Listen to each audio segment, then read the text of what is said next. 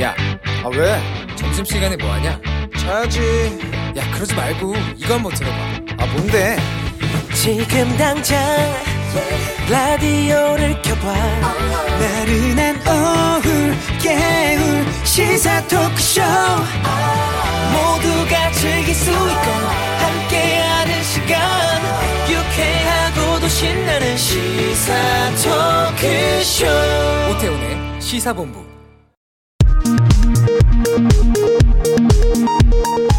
정보센터 뉴스입니다. 여야 원내대표가 오늘 오전 직접 만나 김부겸 국무총리 후보자에 대한 인준안 처리를 협의했지만 합의에 이르지 못했습니다. 오후 2시 30분 여야 원내대표가 다시 회동해서 협의를 속개할 예정입니다. 국회의원을 포함한 공직자들이 직무 관련 정보로 사익을 추구하지 못하도록 하는 이해충돌 방지법 및 국회법 공포안이 오늘 문재인 대통령이 주재한 공모회의에서 의결됐습니다. 시행은 공포일로부터 1년 후인 내년 5월입니다. 정부가 문재인 정부 4주년을 맞아 온라인 플랫폼의 불공정 행위를 억제하고 택배기사, 배달 라이더 등 취약계층의 지위를 향상할 수 있는 공정경제 정책을 추진하겠다고 밝혔습니다. 통계청이 발표한 1분기 시도 서비스업 동향에 따르면 전국 16개 시도 가운데 14곳의 소매 판매가 작년 동기보다 증가했습니다. 기저 효과에 더해 억눌렸던 소비 심리가 살아난 영향으로 풀이됩니다. 미국 식품의약국 FDA가 화이자 코로나19 백신의 접종 연령 하한을 12세까지 낮춘 데 따라 국내 식품의약품 안전처도 조만간 연령 변경 허가 신청이 들어올 것으로 보고 관련 절차를 준비하고 있습니다. 반군부 무장투쟁에 나서는 미얀마 시민이 늘자 군부는 이들이 숨어있는 숲과 마을을 샅샅이 수색하면서 고강도 소탕 작전을 벌이고 있습니다. 현지 인권단체인 정치범 지원협회에 따르면 쿠데타 이후 현재까지 군경의 총격과 폭력으로 781명이 숨졌다고 밝혔습니다. 지금까지 정보센터 뉴스 정한나였습니다.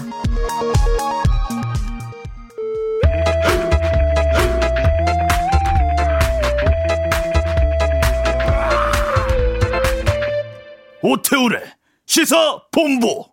네, KBS 일라디오 오태훈의 시사본부 2부 시작합니다. 첫 순서 이 시각 주요 뉴스들 정리해드립니다. 방금 뉴스 경향신문의 박순봉 기자와 함께합니다. 어서 오십시오. 네, 안녕하세요. 예, 어제 그 장관 청 그 후보자 청문 보고서 채택 시한이었어요. 근데 하루 넘겼고 그리고 어제 문재인 대통령 특별 연설에서 야당이 반대한다고 결격 사유는 아니다 이런 취지의 발언이 나오기도 했습니다. 어, 세 명의 장관 후보자, 김부겸 총리 후보자 통과두고 지금 아무래도 정치권은 여기에 지금 집중하는 모양새인데 오늘 오전에 박병석 국회의장과 여야 원내대표가 만난 자리가 있었다면서요? 네. 일단은 상견례 차원이다 이렇게 박병석 국회의장이 소집한 자리라 그래요. 네. 여야 원내대표를 이제 한 번에 같이 본 적은 없어가지고 음. 만나서 얘기를 하자 이렇게 했는데 지금 말씀하신 대로 지금이 청문회 정국이잖아요. 네. 그 얘기가 안 나올 수가 없었습니다. 일단은 모두 발언에서도 윤호중 원내대표가 이좀통 크게 야당이 총리 인준 절차를 마무리해 주길 바란다 이렇게 얘기를 했거든요. 네. 지금 이제 민주당의 생각은 김부겸 총리 후보자의 청문 보고서를 오늘 이 특위를 열어서 채택을 하고 음. 바로 본회의까지 열어서 이 표결 절차까지 마쳤으면 좋겠다 네. 이런 입장입니다. 음. 지금 그렇기 때문에 이제 이런 주장을 한 거고요. 그런데 이제 이 회동에서 이게 이제 공개 발언 때 했던 얘기고요. 비공개 회의 때도 논의가 있었는데 네. 결국에는 잘 조율이 안 됐다 그래요. 음. 그래가지고 여야 원내대표들이 이 2시 반에 잠시 뒤져 다시 한번 만나가지고 논의를 하기로 했다라고 합니다. 네. 아무래도 이제 세 명 특히 이제 국민의힘에서 반대하고 있는 세 명의 장관 후보자 같은 경우에는 민주당의 분위기가 좀 중요할 것 같은데 지금 어떤 상황인 거예요? 그러니까 지금 민주당에서도 좀 의견이 엇갈리고 있다라고 볼 수가 있는데 네. 일단은 아까 이 소개해 주다 해 주셨듯이 문재인 대통령이 이 통과를 좀 했으면 좋겠다라는 그런 입장을 밝힌 상황이잖아요. 청와대의 입장은 명확해졌습니다. 네. 그런데 당내에서는 한두 명 정도는 좀 낙마를 하는 게 맞지 않겠느냐 이런 얘기가 있고 음. 특히 오선의 이상민 의원 네. 중진이잖아요. 공개적으로 이런 얘기를 했습니다. 그 이매숙 과학기술정보통신부 그리고 박준영 해양수산부 장관 임명에 대해서 반대를 한다라고 공개적으로 어. 페이스북에다 글을 적은 거예요. 예. 두 사람은 민심에 크게 못 미치고 음. 따라서 장관 임명을 해선 안 되고 당 지도부가 결단을 내려라 이런 입장을 내놨습니다. 네. 그리고 어제 의원총회도 있었거든요. 이제 예. 의원총회에서도 물론 대부분의 의견은 이제 그렇게 결격 사유까지는 아니다 이런 게 좀 중론이었다라고는 하지만 일부는 국민 눈- 눈높이를 감안해야 된다 이런 얘기들도 있었거든요. 음. 이런 상황이다 보니까 지금 송영길 당 대표로서는 굉장히 고민이 될 수밖에 없어요. 당내 네. 이런 이견도 있고 음. 그러나 또 문재인 대통령은 통과시켰으면 하는 바람, 바람이 있는 거고요. 그래서 당청 간에 어떻게 의견을 조율할지 또 당 내부 의견은 또 어떻게 조율할지 이게 지금 관건입니다. 국민의힘은요. 국민의힘은 지금 일단 아침에 제가 이제 원내 핵심 관계자랑 통화를 해봤는데 이렇게 예상을 하더라고요. 예. 그러니까 한 명이나 두 명 정도는 음. 이 여당에서 반드시 내놓을 것이다. 즉 무슨 얘기를 하느냐면 청와대와 여당의 입장은 같지 않을 것이다. 이렇게 네. 예측을 하고 있습니다. 어. 그리고 그렇게 안 된다고 하더라도 반드시 한 명 정도는 낙마를 시켜야 된다라는 그런 입장이고요. 음. 그래서 지금 김부겸 총리 후보자 인준 절차를 좀 연계하려는 그런 움직임이 있어요. 네. 이게 뭐냐면 김부겸 후보자 같은 경우에는 야당에서도 당연히 여당이 포기하지 않을 거라는 걸 압니다. 총리 음. 후보자를 낙마시키거나 지명 처리할 가능성은 없다라는 거죠. 네. 그렇지만 이 총리 후보자 같은 경우에는 이제 청문특위 위원장도 야당이 맡게 돼 있거든요. 예, 예. 그리고 또 표결 절차도 국회에서 또 거쳐야 됩니다. 기본적으로는 특위위원장을 서병수 의원이 맡고 있는 맞습니다. 거죠. 예. 기본적으로 여야가 합의해서 본회의에 올려야 되는 거죠. 물론 이제 여당이 의석수가 많기 때문에 혼자서도 할 가능성은 있지만 음. 그런 절차가 있기 때문에 이걸 일종의 볼모로 잡아놓고 이 장관 세 명의 후보자에 대해서 한번 다시 생각해봐라 이렇게 압박하고 있는 상황이라고 보시면 될 것 같아요. 알겠습니다. 인사청문회 전국도 전국이지만 지금 아무래도 내년 3월 대선을 앞두고 여러 주자들의 이제 출정 시기라든가 뭐 발빠른 움직임들이 좀 어, 나오고 있는 모양새인데 정세균 전 총리가 포럼을 했다고요? 네.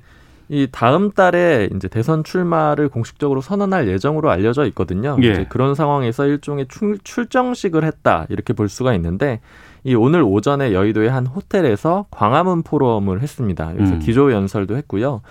의원들이 당내 의원들이 한 60여 명 정도 나타났어요. 모습을 네. 보였고 또 당 지도부 송영길 대표를 비롯해서 대부분 모습을 드러냈습니다. 음. 이정 전 총리가 이 총리직을 퇴임한 다음에 여의도를 차- 찾은 게 이번이 처음이거든요. 네. 그래서 이제 이게 출정식이다 이런 평가들이 있는 거고요.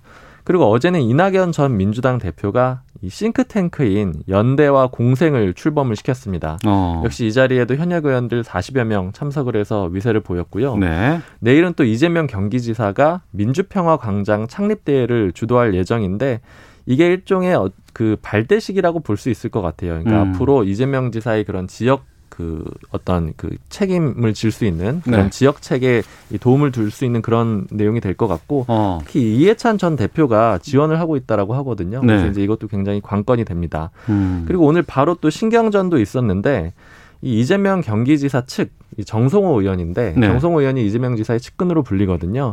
이 앞서서 이 집값이 많이 오른 것에 대해서 좀 정책이 누적된 탓이다, 무능한 정책 탓이다 이런 비판을 한 적이 있어요. 근데 음. 이걸 두고 아무래도 국무총리직을 맡았었던 이낙연, 정세균 전 총리를 겨냥을 한 것이다. 왜냐하면 총리 일을 했으니까 그 네. 집값 상승에 대한 책임도 있다라고 한 거죠. 그 얘기는 보궐선거에 대한 책임도 있다 이렇게 연계되겠네요. 그렇습니다. 어. 근데 여기에 대해서 또 이 다시 또 반박도 있었습니다. 음. 정세균 전 총리가 네. 당연히 그게 책임이 있지만 이 지자체도 역시 책임이 있을 것이다. 즉 음. 결국 이 경기지사를 맡고 있는 이재명 전 이재명 지사의 책임론도 거론을 한 겁니다. 네. 그리고 또 당내에서 경선 연기론도 역시 또 하나의 이 쟁점이에요. 음. 지금 이재명 지사가 현재 상태로라면 지지율이 굉장히 높잖아요. 그래서 네. 이대로 가면은 이 당선이 유력하기 때문에 이 경선을 좀 연기해야 되는 것 아니냐 이런 얘기들이 있는데 물론 이게 공식적인 명분은 아니고 뭐 여러 가지 다른 이유들이 있는데 이걸 놓고 이 친 이재명계와 이 반 이재명계가 또 다루는 그런 상황입니다. 알겠습니다. 네.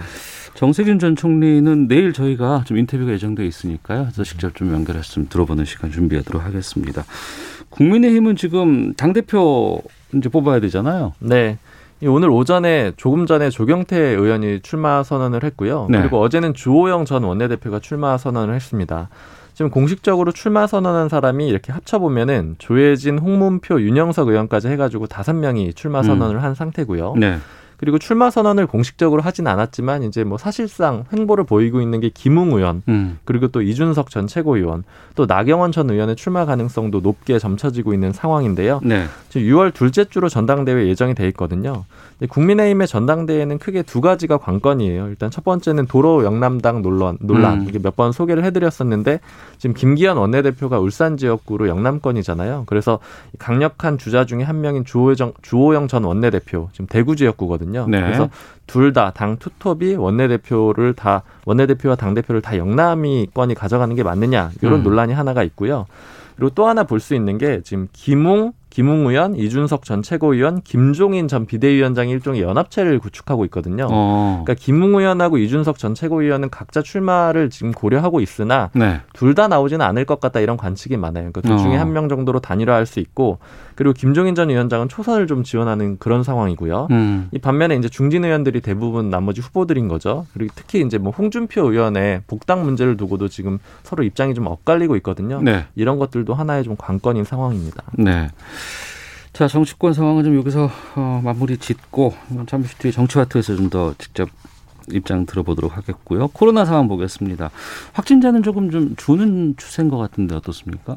네, 오늘 발표된 신규 확진자가 511명이었어요. 음. 이제 어제는 463명이었고 그것보다 이제 48명 늘어났는데 네. 이거는 이제 주말 효과가 조금씩 끝나면서 숫자가 늘어난 건데요. 음. 전주하고 좀 비교를 해보는 게 중요할 것 같아요. 네. 전주에는 이 월요일 화요일이 488명, 541명이었습니다. 음. 그러니까 이번 주가 한 30명 정도 조금 낮은 수치다 이렇게 보시면 되고 네. 특히 내일을 좀 주목해서 봐야 됩니다. 보통 수요일에 확 올라가잖아요 숫자가. 그 그렇죠. 그 숫자가 네. 이 저번 주 수요일보다 낮은지 확인을 해봐야 되고요. 음. 특히 이제 양성률도 1.21% 나왔거든요. 이제 평균적인 양성률이 1.4%니까 양성률이라는 거는 검사 건수 대비 확진자입니다. 그게 네. 좀 낮은 편이고요.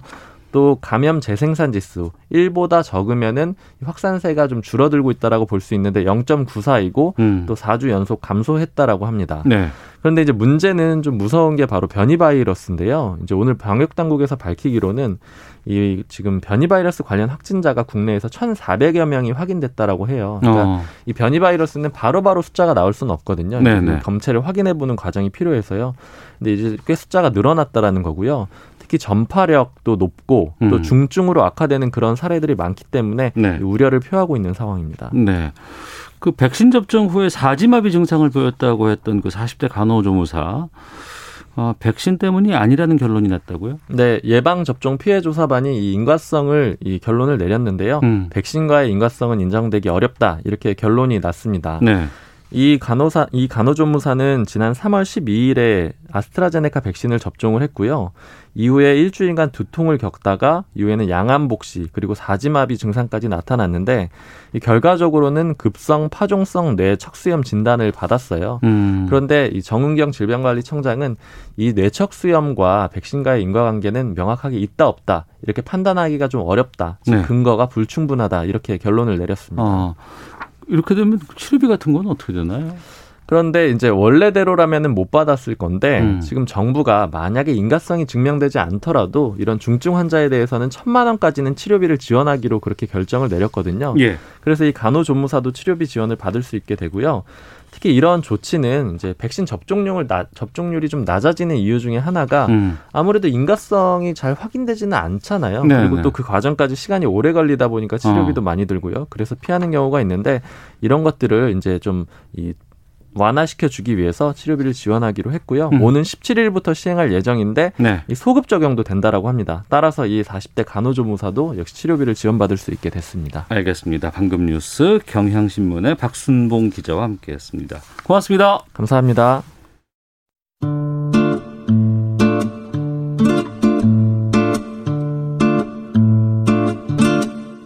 오태훈의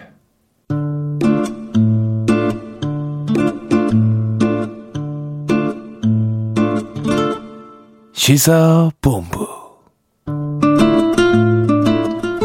네, 시사본부 듣고 계신 지금 시각 1시 14분 지나고 있습니다. 청취자 여러분들의 참여 기다리고 있습니다. 샵 9730으로 의견 보내주시면 되고요. 짧은 문자는 50원, 긴 문자는 100원, 어플리케이션 콩은 무료입니다. 팟캐스트와 콩, KBS 홈페이지를 통해서 시사본부 지난 방송 다시 들으실 수 있고 유튜브를 통해서도 만나실 수 있습니다. 검색창에 일라디오 아니면 시사본부 이렇게 검색해 보시면 영상으로도 방송을 확인하실 수 있습니다.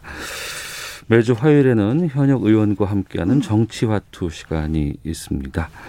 먼저 국민의힘 조혜진 의원 오늘도 변함없이 자리하셨습니다. 안녕하십니까? 예, 반갑습니다. 조혜진입니다. 자, 그리고 오늘 어, 새롭게 모셨습니다. 더불어민주당 김경협 의원과 정치와 돈을 함께하겠습니다. 어서 오십시오. 네, 반갑습니다. 부천갑 출신 김경협입니다. 청취자 여러분께 좀 인사 말씀 좀 부탁드리겠습니다. 예, 그 작년에 제가 여기에 한번 출연했었더랬습니다. 예, 예. 어, 두 번째 출연하는데요. 어, 주로 팩트 체크가 전공이고 예, 정확한 정보를 항상 가지고 있는 국회 정보위원장이기도 합니다. 네. 예, 반갑습니다. 예, 자주 뵙도록 하겠습니다. 문재인 대통령이 어제 청와대에서 진행을 한 취임 4주년 특별 연설, 어, 국정 현안에 대한 다양한 의견들이 좀 나왔었습니다. 오랜만에 또 어, 확인할 수 있는 기자회견이기도 했었고요. 먼저 특별 연설 어떻게 들으셨는지 조혜진 의원께 먼저 좀 시간 드리겠습니다. 예, 임기 5년 중에 마지막 1년을 남겨놓고 어, 회견하고 또 그 회견 중에 이제 연설하시고 또 기자 일문일답도 있으셔서 네. 어, 요 직전에 또 재보궐 선거에서 어쨌든 저 정권의 심판 민심이 크게 분출이 된 상황이어서 네. 어, 지난 4년에 대해서 뭔가 이제 성찰적 그 말씀과 또 남은 1년은 그 성찰의 바탕 위에서 어, 국정 기조를 어, 전환한다든가 뭔가 변화의 메시지 1년이라는 게 짧긴 하지만 음. 대통령 말씀 맞다나 뭐 길게 보자면 엄청 긴 시간이기도 하니까 어, 그런 심판받은 지난 4년의 국정에 대해서 뭔가 보완적인 네. 어, 저 메시지가 있지 않을까 기대하고 들었는데 음. 결론은 음, 뭐 그대로 간다. 음. 어, 크게 잘못한 거 없고 뭐 잘 됐다. 네. 앞으로 1년도 더 계속 어, 그런 방향으로 가겠다는 그런 말씀이셔서 네. 뭐 개인적으로도 실망스럽고 음. 어, 어, 본인 그렇게 생각하시겠지만 어쨌든 임기 4년 말미에 이 재보선을 통해서 표출된 민심은 사실상 뭐 총체적 실패 또는 레드 카드 경고였는데 네. 그걸 그대로 가져가서 어떻게 하시겠다는 건가? 음. 뭐 딱히 이 1년을 앞두고 답을 뭐 뾰족한 답을 내기 어려운 부분도 뭐 이해하려면은 이해가 안, 건, 안 가는 건 아니지만 그래도 네. 성찰도 있고 새로운 모색도 있었어야 되는데 음. 아, 영 그냥 맥 빠진 예, 그런 예, 회견이 됐습니다. 실망에 맥 빠진 회견이었다고 말씀해 주셨는데 김경업 의원께서는 어제 특별연설 어떻게 들으셨습니까? 예, 취임 후에 쉼 없이 달려왔던 지난 4년 동안을 네. 어, 대단히 음. 예, 팩트와 통계의 기초에서 잘 음. 정리해 주셨고요. 예, 그다음에 예. 현 상황을 대단히 좀 정확히 파악하고 계신 것 같다. 음. 그리고 이제 에, 남은 임기 1년인데 사실 이제 마무리를 강조해야 될 상황인데 예, 예. 마무리보다는 좀 남은 숙제가 좀 대단히 많이 남아 있고 음. 특히 이 코로나의 위기 속에서도 새로운 미래를 준비하자 라고 하는 희망을 제시한 것은 굉장히 높이 사고요. 예. 특히 아무튼 좀 이제 코로나 국난으로 인해서 대단히 좀 어려운 상황에서 국민들도 대단히 힘들지 않습니까? 예, 예. 근데 어 여- 지금의 지금 우리 경제 상황이나 이런 것들로 봤을 때 이 위기가 극복되면은 음. 어 우리가 상당히 빠른 속도로 회복될 것이고 우리가 지금 현재 부족했던 부분들 특히 이제 어 청년들 일자리 문제나 자영업자들이나 이런 민생 문제를 좀 챙기는 일에 집중하시겠다라고 하는 면에서 대단히 진정성이 느껴졌습니다. 네. 크게 보면은 코로나19 상황에 대한 부분이 있었고 또 음. 경제라든가 부동산 정책에 대한 부분들 그리고 이제 뒤에 가면서 이제 외교와 이제 한반도 평화에 대한 부분들 이렇게 이제 크게 세 가지 부분으로 좀 어제 특별 연설을 좀 나눌 수 있지 않을까 싶은데 그 중에서 좀 아, 이 부분은 그대로 그대로 돌아보니까 좀 잘했다고 하는 부분 또 이것만큼은 좀 잘 안 됐다고 하는 부분 어떤 걸 말씀해 주시겠습니까? 조혜진 의원께서. 잘했다고 하는 부분은 저는 남북 정상회담 세 차례 하신 거, 예, 예, 예. 또 미북 정상회담 두 차례를 이제 주선한 거, 아, 그거는 우리 역사에 처음 있는 일이고, 예, 예. 어, 그 결과가 당초에 목표로 했던 북한 핵 문제 해결에는 전혀 성과가 없었지만은 음. 어쨌든 음, 만남 자체는 저는 의미 있다고 보고 예. 북한이라는 이 베일에 쌓인 사회 또 그 지도자 어, 그 정부가 우리 국민들 앞에 또 국제 사회 앞에 이렇게 오픈됐다. 네. 아, 노출됐다 그럴까요? 음. 그래서 우리가 이 에, 환상 없이 북한의 지도자와 그 정치 체제, 북한의 현실을 조금 더 들여다볼 수 있게 된 거는 앞으로 남북 관계의 진전이나 예, 예. 또 북한 핵 문제 해결에 좀 현실적인 접근을 우리가 시도하는 데 있어 가지고 도움이 많이 됐다. 음. 그런 생각이 들고 나머지는 좀 말씀하신 뭐 코로나 19 이거는 지금 뭐 백신 그 접종을 통해서 면역이 해결 방법인데 네. 아 이건 뭐 지금 뭐 아니에요. 다른 나라 맨날 TV 신문 보- 볼 때마다 딴 나라들 접종하고 지금 어. 마스크 벗는 것만 보고 있으니까 국민들 볼 때마다 예. 열 열이 치밀어 오는 거 아닌가 싶고 어. 경제 회복 문제는 어제 대통령께서 좋은 지표들을 쭉 말씀을 많이 하셨습니다. 예. 근데 그 전에도 회견 때 그런 이제 예, 좋은 지표들 말씀들 많이 하신 예가 있었는데 예, 예, 예. 문제는 현실 또 그 실감 체감 경기 어. 또 시, 국민들이 실생활에서 느끼는 민생의 현실은 전혀 그하고 딴판이라는 게 이제 문제인 거고 음. 부동산 정책도 어 결국 이제 부동산 잘못 건드려 가지고 이게 폭등시킨-거나 네, 네. 또 그거 잡으려고 하다가 애매한 실수요자들 다 투기꾼으로 몰고 세금 폭탄 때린-거나 음. 어 거기다가 이제 공공기관들의 이런 그 불법 투기까지 생긴 것인데 이런 문제를 어제도 계속 적폐 문제로만 접근하고 네. 하신 것이 답이 없어 보이는 것도 있고 이제 한반도 평화 문제는 좀 전에 말씀하신 그런 성과도 있었는데 에, 결과적으로 북한 핵 문제 해결이라는 부분에서 진전을 못 냈기 때문에 음. 이 문제를 남은 1년 동안에 뭐 가시적인 성과 내기가 쉽지는 않지만은 그래도 뭔가 다른 접근 방법을 한번 보여주셨으면 싶었는데 네. 어제 말씀은 뭐 한반도 프로세스 잘 됐고 더구나 이 미국의 바이든 행정부까지 우리 정책을 채택했다 이런 취지의 말씀을 하시니까 음. 뭐 그대로 가시겠구나 음. 그런 생각이 들었습니다. 남북 관계에 대해서 이제 뭐 만남이라든가 여러 가지 회담이 있었던 건 긍정적으로 평가해 주셨지만 그 외의 것들은 좋은 점수를 안 주시는 것 같은데 김경호 의원께서 좀 팩트 체크 좀 해주세요 그러면 100%다 못했다고 잘못했다고 그러실 줄 알았더니 역시 참 조혜진 의원님은 그래도 한 가지라도 한 가지만 예, 잘했다 잘해 주셨다고 그래서 고맙습니다. 여러, 가지 이야기하라고 그랬으면 여러 가지 이야기했을 거예요.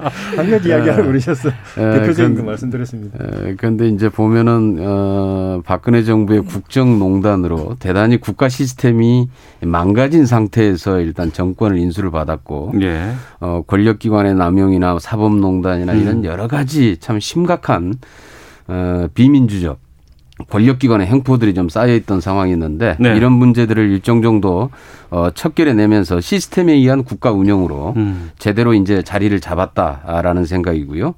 그래서 그런지 과거에 이제 어, 메르스 사태 때 우리가 굉장히 방역 후진국이었는데 네. 아, 이번에 이제 우리 코로나 대응에서는 전 세계가 부러워하는 방역의 선진국으로 음. 시스템 방역, 방역으로 네. 에, 확고하게 에, 그 효과를 발휘했던 거 아닌가 이렇게 보고 있고요. 그다음에 이제 또 하나는 그 취임하시고 나서 기존에 이제 낙수 효과 이론에 기초했던 경제 정책을 과감하게 폐기하고 음. 어 이제 미국은 좀 늦었지만은 이번에 바이든 행정부가 들어서고 나서 이제 낙수 네네. 낙수 효과 이론을 완전히 폐기했더라고요. 음.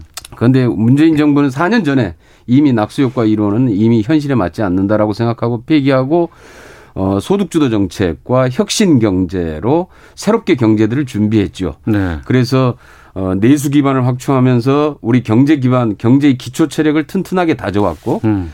그리고 이제 에, 혁신 경제로 어 우리가 4차 산업 시대를 본격적으로 준비하기 시작했고 예. 그래서 이제 반도체나 2차 전지나 신재생 에너지나 이런 부분들이 새로운 성장 동력으로 자리를 잡으면서 이게 이제 코로나 상황에서도 위력을 발휘했던 거 아닌가. 그리고 음. 지금 금년 1분기 성적을 보면은 OECD 주요 선진국 중에서는 가장 회복 속도가 빠른 예. 그리고 작년 1년치의 경제 성적도 OECD 국가 중에서는 어, 최상위의 경제 선방 이제 이렇게 얘기하고 있을 정도로 그런 것들이 어, 토대가 되지 않았는가 이렇게 음. 보고 있습니다. 그리고 한 가지는 이제 어, 뭐 정말 어제도 어, 가장 큰 문제라고 하면은 우리 부동산 정책일 텐데 예, 예. 사실 이제 부동산 정책은 집값을 올리는 어떤 정책 때문에 올라갔다가 아니라 음. 어, 과거 정부에서 뽑아버린 부동산의 안전핀을 신속하게 회복시키지 못한 책임을 분명히 가지고 있죠. 예. 이걸 이제 부동산 경기 걱정하느라고 사실 찔끔찔끔 하다 보니까 음. 시기를 놓치고 결국 유동성 과잉 상태를 맞이하게 되면서 이 폭등으로 이어졌는데 어제도 아주 가장 뼈 아프게 가슴 네. 아프게 어, 생각했던 어, 부분인 것 같고 그러나 좀 늦게나마 지금 이제 금년 들어서 이제 부동산이 안정 기조에 들어서고 아마 금년 하반기 정도까지 가면은 이러한 좀 집값 정책도 상당히 좀 이제 에, 제대로 안정화 음. 아, 자리를 잡지 않겠느냐 이렇게 보고 있습니다. 이것도 하여튼 지금 남아 있는 중요한 과제인 것 같긴 하고요. 그다음에 아무튼 지금 우리 조혜진 의원님께서 쭉 그동안에 칭찬해 주신 우리 한반도 평화 남북 관계 문제는 어 이제 상당 정도로 큰 틀에서 합의가 되고 어 북미 정상회담까지 이루어지면서 진척이 됐습니다마는 과거 이제 처음에 에, 핵 핵전쟁의 위기는 일단 벗어난 거죠. 그리고 큰 틀에서 이제 평화체제 구축에 합의는 이루어졌는데 하노이 no deal 이후에 이게 좀 멈춰 있는 상태입니다. 네. 사실 중요한 과제인데요. 어. 어렵더라도 반드시 가, 가야 될 과제라고 생각하고 이번에 바이든 정부가 출범하면서 일단 조짐이 좋습니다. 그다음에 전체적으로 지금 그 한국과 어, 대북 정책, 한반도 정책에 대해서 어, 조율이 굉장히 긴밀하게 이루어지고 있고 네. 이번에 이제 발표한 어, 바이든 정부의 외교안보 정책, 특히 한반도 정책을 보면은 그동안에 우리 정부가 쭉 추구해왔던 큰 기조와 음. 아, 크게 다르지 않다. 어. 큰 틀에서 같고 그리고 아마 이런 부분들에서 앞으로 어, 대북 관계를 좀 풀어나가는데 크게 도움이 될 것 같다라는 네. 기대를 가지고 있습니다. 알겠습니다. 문재인 대통령도 가장 아쉬운 점으로 부동산 정책을 꼽았거든요. 김경호 의원께서는 올해 말쯤 가면 일정 정도 안정이 될 거라고 전망해 주셨는데 어떻게 보세요? 모르겠습니다. 그 긍정적 전망이 아마 한 서너 차례 있었던 것 같은데 네. 뭐요 다음에 언제쯤 뭐, 뭐 봄쯤 아니- 아니면 뭐, 뭐 연말쯤 이런 그 전망들을 계속 내놓았고 예, 예. 어, 정부에서도 그 당시 정책실장이라든가 이런 사람들이 어, 이번에 새로 발표했으니까 음. 발표한 그 제도가 정착되는데 시간이 걸리고 재 정착되면은 반드시 문제가 해결되고 시장이 안정될 거다라고 여러 번 이야기했는데 그게 스물여섯 번째인가 되거든요. 예. 스물다섯 번. 예, 다섯 번, 여섯 번이가 되는데 어, 이제는 기본 이게 접근 방향이 잘못된 데서 이런 문제가 생긴다고 봅니다. 아. 그러니까 시장 부동산도 시장인데 시장의 수요 공급과 또 소비자와 이 공급자 간의 이런 그 경제 논리가 있는 것인데 예. 그 기본 시장 원리를 완전히 무시하고 그 외부의 권력의 힘으로 그걸 갖다 통제하고 다스리겠다고 접근하는 방법. 정부 기능은 보조적이어야 되는 것인데 아. 시장의 원리는 그대로 살려두고 보조적으로 보완적으로 해야 되는데 거꾸로 가는 점하고 어쨌든 공급 위주로 가야 되는 것인데 네. 이 실수요자들이 필요로 하는 에, 괜찮은 에, 주택을 공급하는 공급 위주로 가야 되는데 공급 차단하고 재개발 재건, 재건축 못하게 하고 음. 그러면서 또 수요도 억제하고 대출 규제 이런 거 해가지고 예. 그리고 민간 중심으로 가면서 공공 부분이 또 보조적으로 해야 되는데 공공이 중심이 되고 민간을 확 죽여놓고 음. 이런 전체적인 방향 자체가 잘못됐기 때문에 거기에서 구체적인 정책의 설계 아무리 해봐야 네. 부작용만 낳고 의도하지 않은 것과 반대 방향으로 튀는 결과가 왔는데 아 이번에도 어제 대통령 말씀하시는 거 보면 그런 이 방향이나 기조를 바꾸실 생각은 전혀 없으시고 어. 방점은 결국은 부동산 문제는 어 저기 적폐 문제다, 부패 문제다. 부패 이전에 지금 말씀드린 이런 시장의 문제고 경제의 문제고 실수요의 문제인데 네. 부패 문제다라고 계속 말씀하시면서 그에 방점을 두고 음. 적폐청산 차원의 부동산 정책을 계속 하실 듯한 말씀을 보여서 네. 뭐 기- 별 기대가 안 된다 그런 음. 생각이 들었습니다. 보궐선거 패배 이유 중에 가장 큰 것이 부동산 문제라는 지적들이 많이 있었거든요. 네. 어제 이제 문재인 대통령도 이제 그 부분은 이제 뼈아프게 죽비를 맞았다 이렇게 말씀도 하셨는데 그럼 지금 송영길 대표 체제 이후에 부동산 정책이 좀 민주당이 바뀝니까? 아마 큰 틀의 변화는 없을 겁니다. 어. 어, 이제 부동산이 좀 안정기에 접어들었고 예. 이번에 이제 재보선 이후에 사실 그 서울의 재건축 단지를 중심으로 해서 또 불안정한 부분이 있긴 합니다만은 예. 그러나 일단 큰 틀에서 일단 투기 수요를 차단하는 문제는 명확하게 이제 세제 규제나 그 그다음에 이제 금융 음. 어 등등으로 해서 일정 정도 이제 제도적인 기틀이 마련됐다라고 보고요. 네.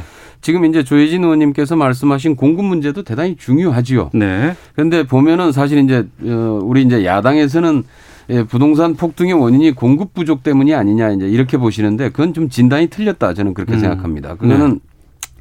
박근혜 정부 앞 전방위 4년 동안에 공급된 것과 문재인 정부 4년 동안에 공급된 전체 공급량을 보면은 예. 특히 서울과 수도권 중심으로 어. 문재인 정부 때 공급된 양이 훨씬 많습니다. 예. 그런데 공급 때문에 이 폭등이 일어났다라고 보는 건 전혀 아니고요. 음.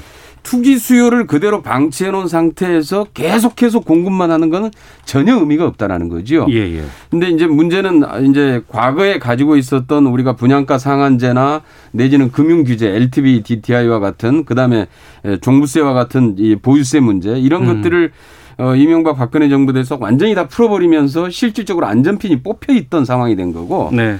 이게 이제 부동산 경기가 침체되실 때는 상관이 없습니다만은 이게 이제 이 부동산 경기가 살아나기 시작하고 시중의 유동성이 과잉, 특히 이제 코로나 아마 직후에 가지고 엄청나게 이제 유동성들이 늘어나기 시작을 하는데. 네.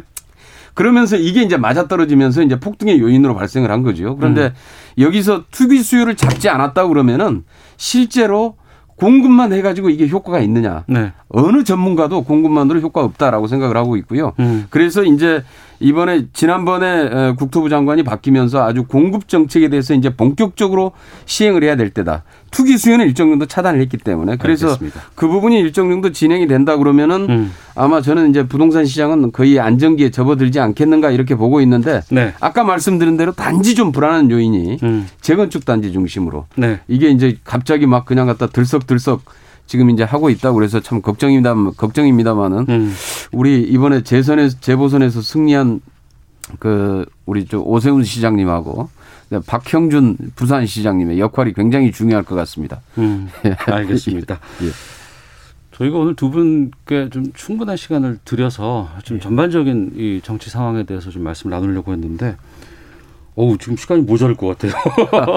좀 빨리 타이트하게 좀 네. 가도록 하겠습니다. 자 네. 오늘 정치와투 더불어민주당 김경엽 의원, 국민의힘 조혜진 의원과 함께하고 있는데요. 기상청 또 교통정보 확인하고 돌아와서 두 분과 계속해서 말씀 나누도록 하겠습니다. 날씨와 미세먼지 정보 윤지수 씨입니다. 어제 오늘 비가 내리고 나더니 지금 대기 상황이 좋습니다. 서울의 경우 초미세먼지 농도가 1세제곱미터당 8마이크로그램, 미세먼지는 21마이크로그램으로 좋은 단계고요. 서울뿐 아니라 전국 대부분 지역이 좋은 단계고 대구 지역만 보통 단계를 보이고 있습니다. 오늘 이렇게 대기 확산이 원활하기 때문에 종일 좋은 단계 예상되고 내일도 비슷한 상황이 이어지겠습니다. 다만 기온이 오르면서 대기 중에 광화학 반응을 일으켜서 오존 농도가 증가할 수 있겠는데 경기도, 전라남도, 경상북도 지역을 중심으로 오전은 나쁨 단계에 이를 수도 있다는 점 참고하시면 좋겠습니다. 수도권 지역이나 강원도 지역은 하늘이 맑은 편이지만 충청 이남 지방은 구름량이 많습니다. 제주도 지방의 경우 중국 상해 부근에서 다가오는 저기압의 영향을 받기 때문에 내일 새벽까지는 가끔 비가 더 내릴 것으로 예상되고 바람도 강하게 불겠습니다. 지금 흑산도, 홍도, 거문도, 초도에 강풍특보가 내려져 있고요. 내일까지는 남해안 지역도 바람이 무척 거세게 분다는 점 염두에 두시기 바랍니다. 한편 강원 영동 지방은 건조특보가 내려져 있습니다. 오늘 낮 최고 기온은 서울과 동두천, 춘천이 27도, 대전 23도, 부산 19도 등으로 어제보다 높은 기온이고 중북부 지역을 중심으로 초여름 날씨를 보이겠습니다. 지금 서울 기온은 24.7도, 습도는 30%입니다. 지금까지 날씨 정보와 대기 상황이었습니다. 다음은 이 시각 교통 상황 알아보겠습니다. KBS 교통정보센터의 이현 씨입니다. 네, 서울 시내 내부순환도로 성산대교 쪽으로 성산 램프 부근에 사고가 있습니다. 사고 차량들이 3차로에 서 있는데요. 차로 변경에 유의해 주셔야겠습니다. 경부고속도로 부산 쪽으로 오늘 경기권 통과 많이 어려우실 텐데요. 유난히 차가 많습니다. 한남에서 반포까지 서울 시구간 정체를 지나선데요. 서울 요금소에서 신갈까지 어렵고요. 기흥 동탄에서 오산 부근으로는 9km 구간 막히고 있습니다. 반대 서울 쪽은 기흥 부근에서 2km 정도 막히다가 양재 부근에서 반포 쪽으로 정체입니다. 영동고속도로 여주 부근 강릉 쪽의 정체 작업 때문입니다. 1차로와 2차로가 막혀 있어서 3km 구간 이동이 무척 답답합니다. 그리고 마성 부근에서는 인천 방향 4, 5차로를 차단하고 작업하고 있습니다. 1km 구간 영향을 받습니다. 중부내륙 고속도로 양평 쪽으로 충주 부근에서 하던 작업 조금 전에 마무리됐습니다. 5km 구간 정체가 심했는데요. 풀려가고 있으니까요. 운행에 참고해 주시기 바랍니다. KBS 교통정보센터였습니다.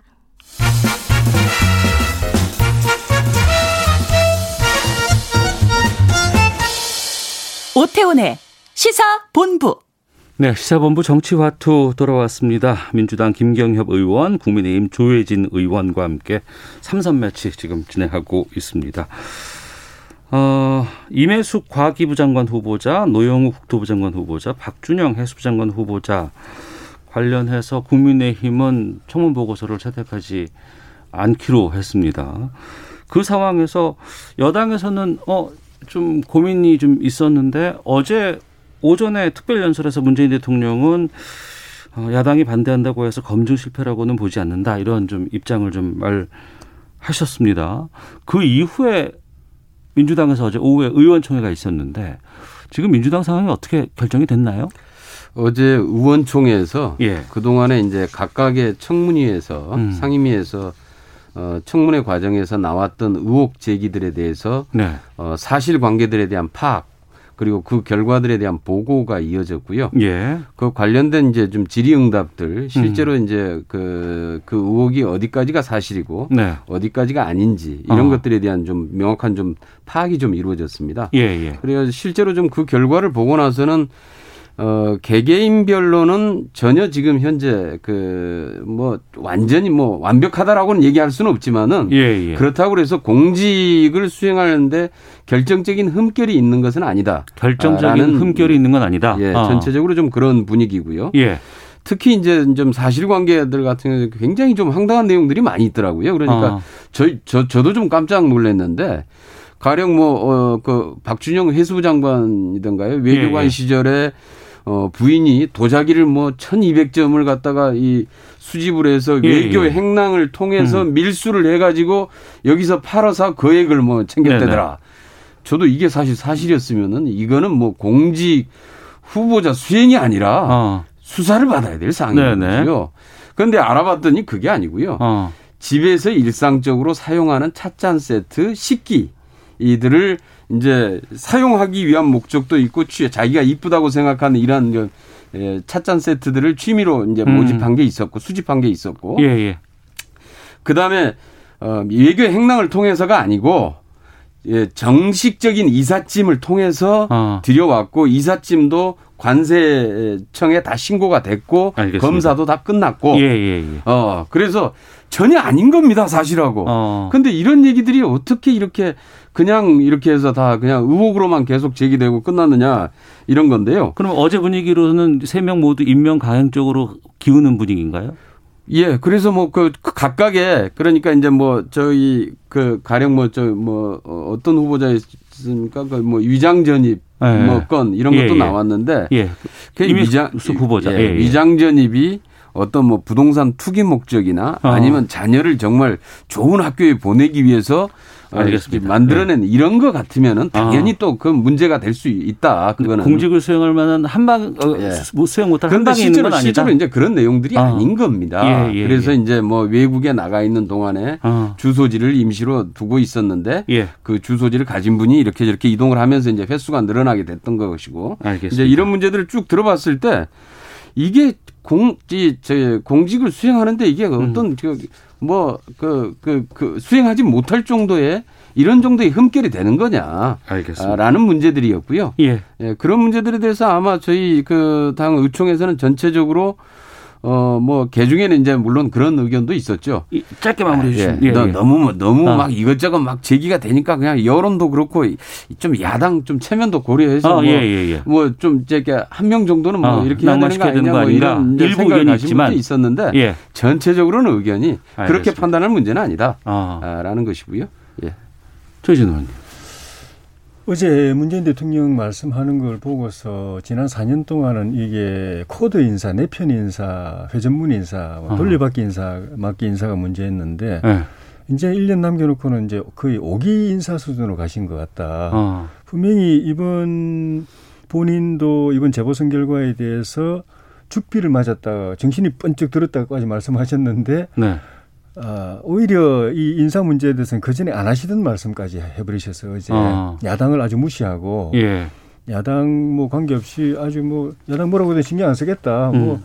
나는 뭐 임명하겠다 이런 야당을 약 올리는 말씀까지 하셔가지고 네네. 여당 원내 지도부 굉장히 이 당황스러웠을 것 같아요. 야당하고 어떻게든 이거 협상 잘해가지고 청문 보고서 채택하고 또 총리 인준 표결도 원만하게 하고 이러려고 열심히 하고 있는데 대통령께서 아예 야, 야당 흔히 말 골지르는 표현을 해버리셨으니까 음.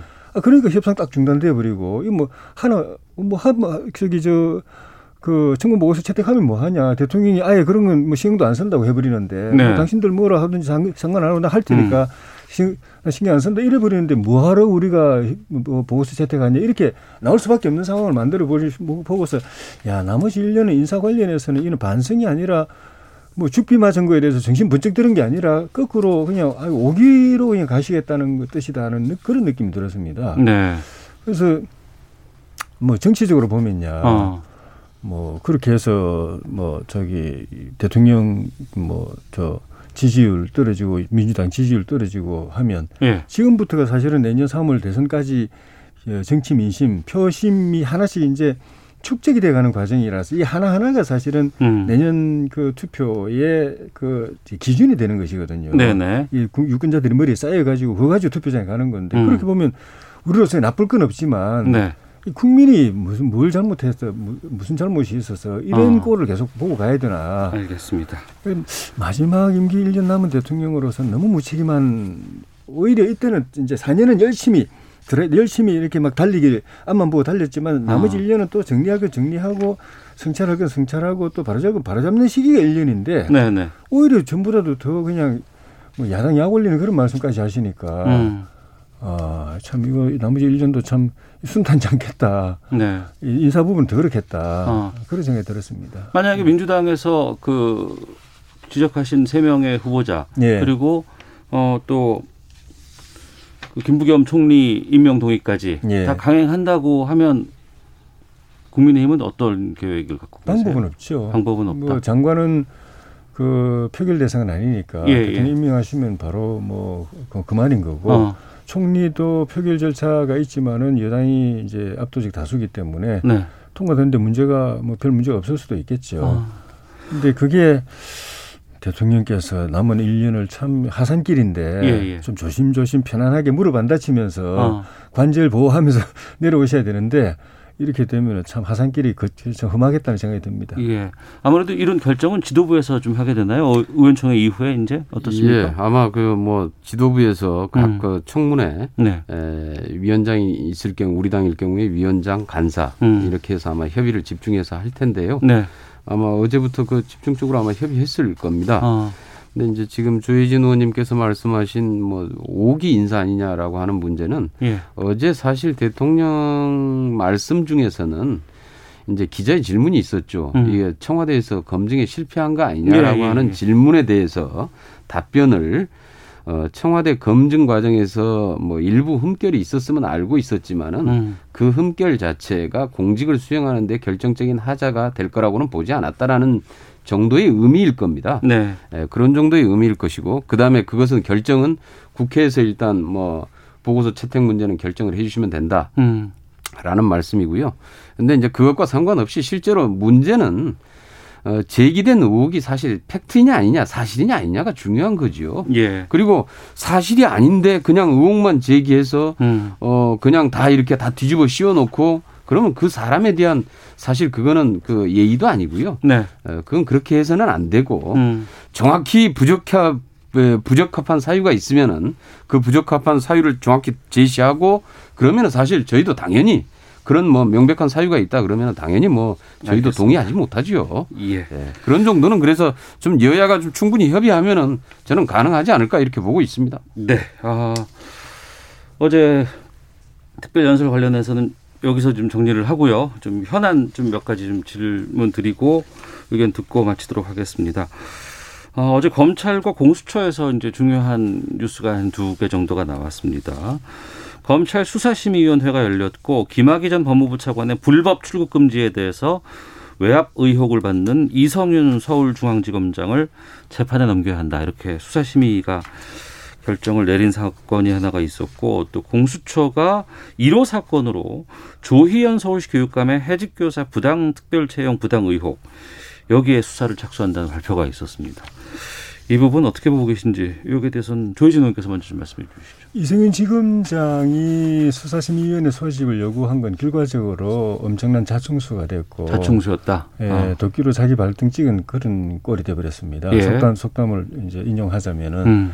그러니까 수사심의위원회 소집을 요구한 거는 검찰총장 인사 그 추천을 앞두고 어, 거기에 어떻게든 추천 명단에 들어가고 어, 나중에 검찰총장으로 추천될 걸 기대하고 네. 그 전에 이 기소가 돼버리면은 아 음. 여기서 탈락될 게 너무하니까 그렇게 말하자면 꼼수를 부린 셈인데 그 결과적으로 이 수사심의위원회 결론 나기 전에 추천 끝나버렸고 본인 거기서 탈락됐고 예. 그 이제 남은 건 오히려 수사심의위원회가 기소하라 음.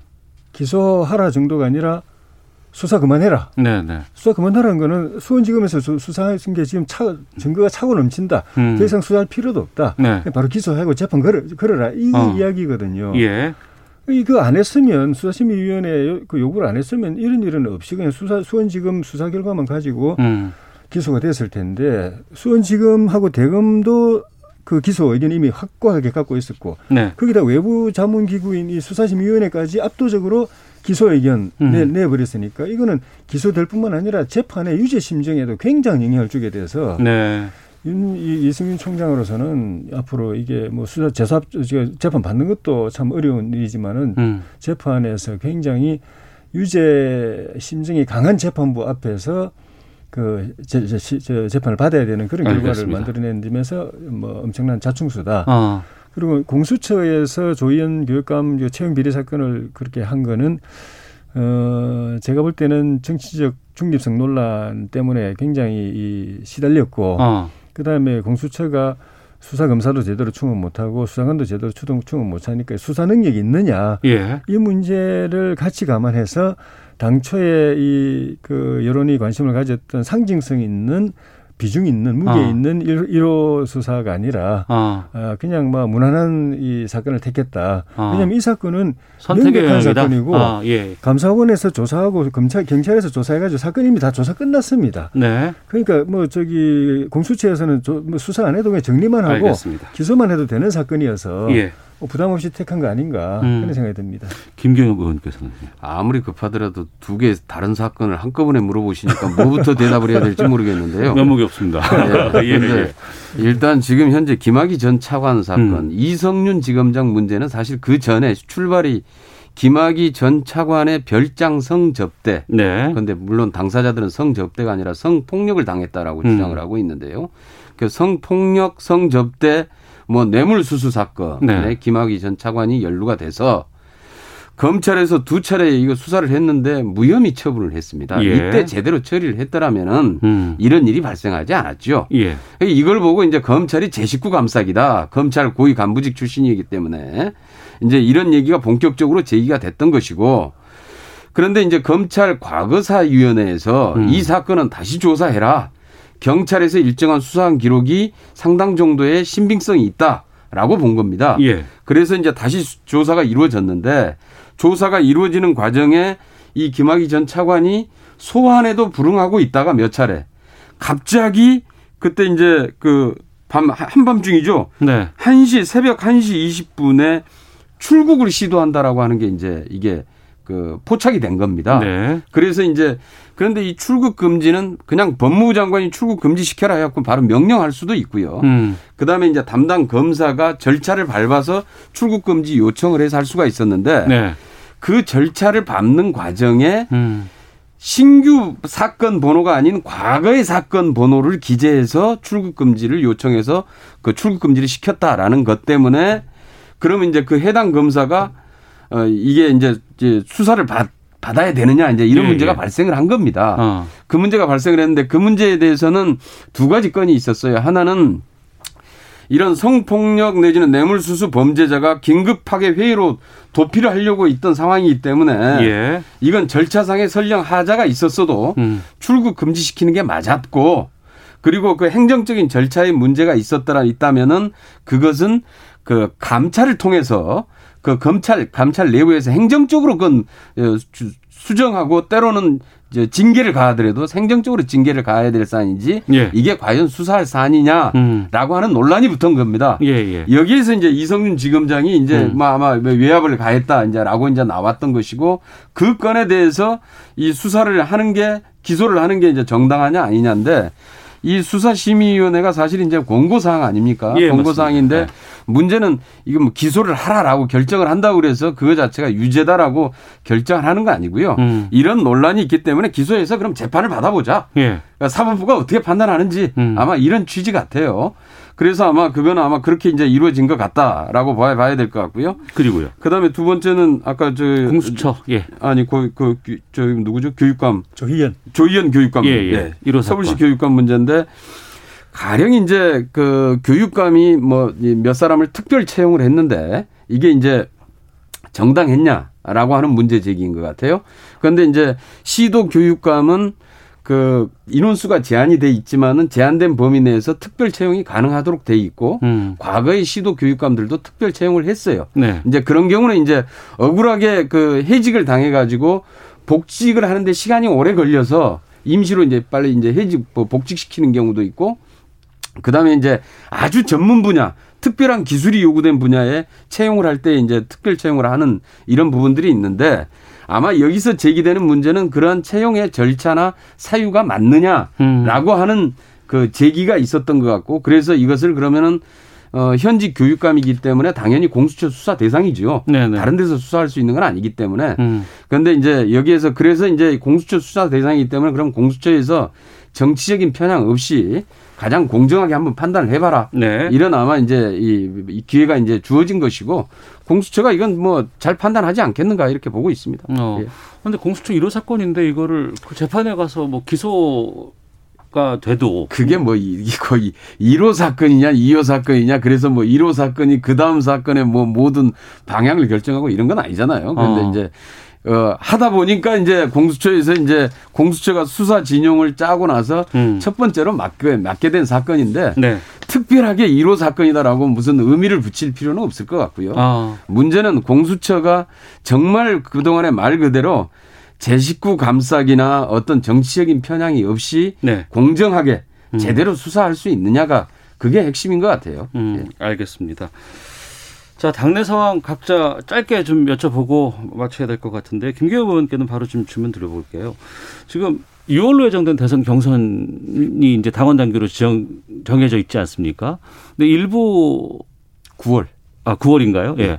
근데 일부 뭐 전재수 의원이라든가 일부에서는 좀 이걸 연기를 하자. 너무 좀 우리가 앞서가는 것 같다라는 좀 의견들이 나오는 것 같은데 어떻습니까?